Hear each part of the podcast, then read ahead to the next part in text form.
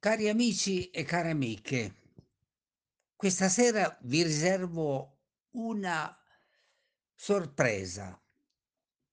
Il tema potrebbe essere presentato così: il Dio bastardo e il Dio vero. Prendo lo spunto da un libro molto raccomandabile di Gilberto Squizzato, da non confondersi con Paolo Squizzato, un laico delle comunità cristiane di base che ha scritto sussurri e grida salmi laici e cristiani per il nostro tempo.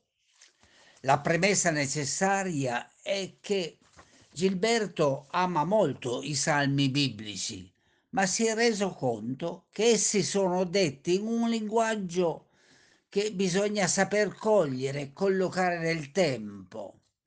Il suo non è un tentativo di svilire la salmodia biblica, ma il tentativo di rifarla vivere nel linguaggio di oggi. Un'opera che apprezzo e stimo utile e preziosa. Tant'è che io stasera prendo una parte del Salmo 10 che lui ha ritradotto. Notate bene, c'è questo fremito dei salmi ebraici, la disperazione, il grido a Dio, lo sconcerto, perché non intervieni. Non è una preghiera comoda, tranquilla, fatta in un letto soffice col guanciale tranquillamente eh, ben disposto. È invece una preghiera della vita, una preghiera dei vari colori della vita. Ed ecco, lascio la parola a Gilberto Squizzato di cui vi leggo alcune righe di questo salmo, lungo, bello e veramente prezioso. Dice così, guardiamo in faccia la realtà e non lasciamoci imbrogliare da quegli uomini di chiesa che se ne stanno al sicuro ben protetti nelle loro sacrestie Cosa vediamo se ci guardiamo attorno a noi? Sorgere qualche traccia di un Dio giusto che si dia da fare per proteggere i poveri? O non vediamo forse la rovina degli umili e l'oppressione sistematica dei deboli? Questo è il mondo. Trionfano ovunque l'egoismo dei malvagi e l'avidità dei prepotenti. Mi si gonfia il cuore di rabbia a prendere atto di tanta insopportabile ingiustizia. Vi sembra che possiamo assuefarci, fratelli e sorelle, ai crimini crudeli che ogni giorno vediamo sugli schermi e leggiamo sui giornali? Io non ne posso più di questa storia, di questi massacri quotidiani e prosegue.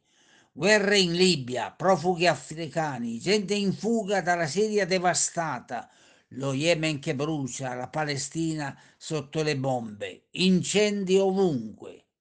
E poi le carestie causate dal clima che cambia per rendere i ricchi sempre più ricchi. L'acqua pulita è solo un miraggio per milioni di bambini la malattia dilaga e infetta le nazioni.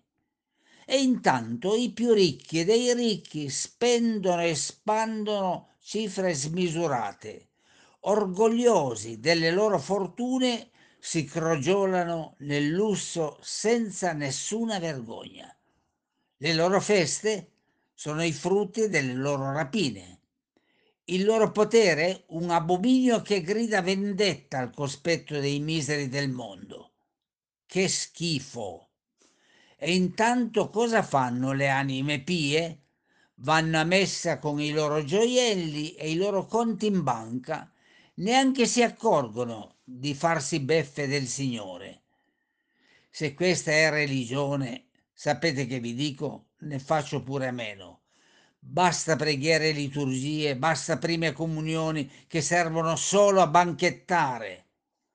Fanno finta di essere devoti, di rispettare i comandamenti, fanno l'elemosina e intanto elargiscono ingiustizia 24 ore al giorno.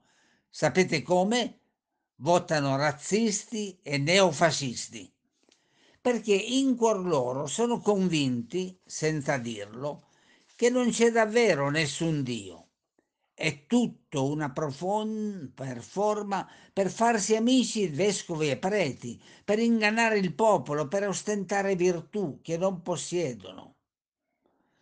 Ma andate a quel paese, dai loro frutti li riconoscerete, si legge nel Vangelo, e anche guai a voi sepolcri imbiancati. Chi ha il potere tiene la borsa, crede di starsene al sicuro all'ombra degli altari, tenendosi buoni prelati e cardinali. Trasuda l'arroganza e continua a fare il suo perfido gioco. Neanche se li ammonisse Papa Francesco si mettono in ginocchio. Così va il mondo, ci spiegano gli esperti. Sono le regole del mercato l'economia che ha le sue eterne leggi e sarebbe un sacrilegio dubitare della bontà del dio mercato.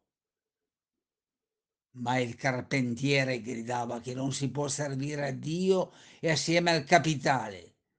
E chi ricorda le sue parole, i potenti se lo mangiano vivo.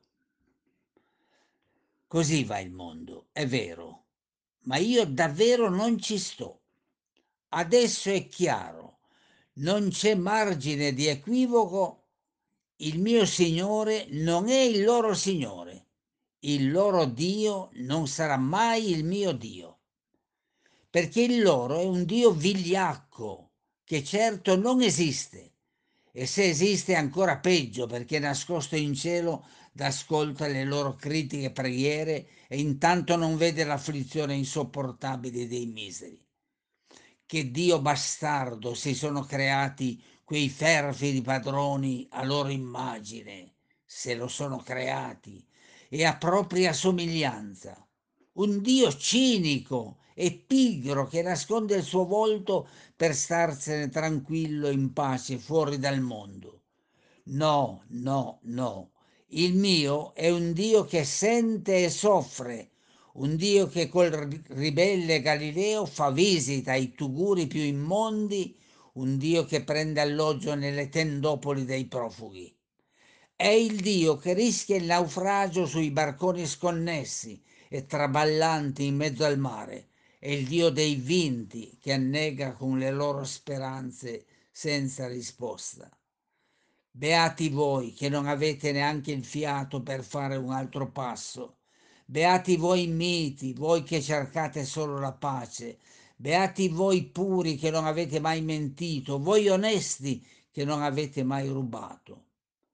Ma è mai possibile che i prepotenti non si rendano conto che il loro è un finto Dio, che è un idolo fasullo, un feticcio comodo e vile che mai potrà salvarli?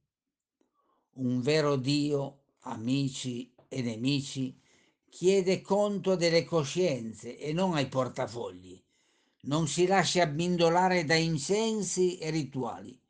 Non si accontenta per i suoi figli prediletti degli avanzi, dei banchetti, dei ricchi. Il mio Dio è un vero Dio.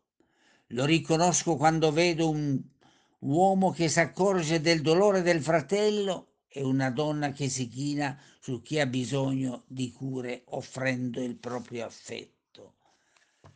L'autore con questo lungo salmo fatto di sussurri e grida non tace la realtà e non smette la fiducia. Com'è importante, com'è importante. Questa è la relazione vera con Dio il travaglio della realtà che non possiamo mettere tra parentesi e mantenere una fiducia che il Nazareno, quello che fu il carpentiere figlio di Giuseppe e che diventò il profeta di Nazareth, ci dice vai avanti, vai avanti. Non ti garantisco che vincerai, ma ti garantisco che amerai e l'amore sarà sempre fecondo. Buonanotte, buonanotte a tutte voi.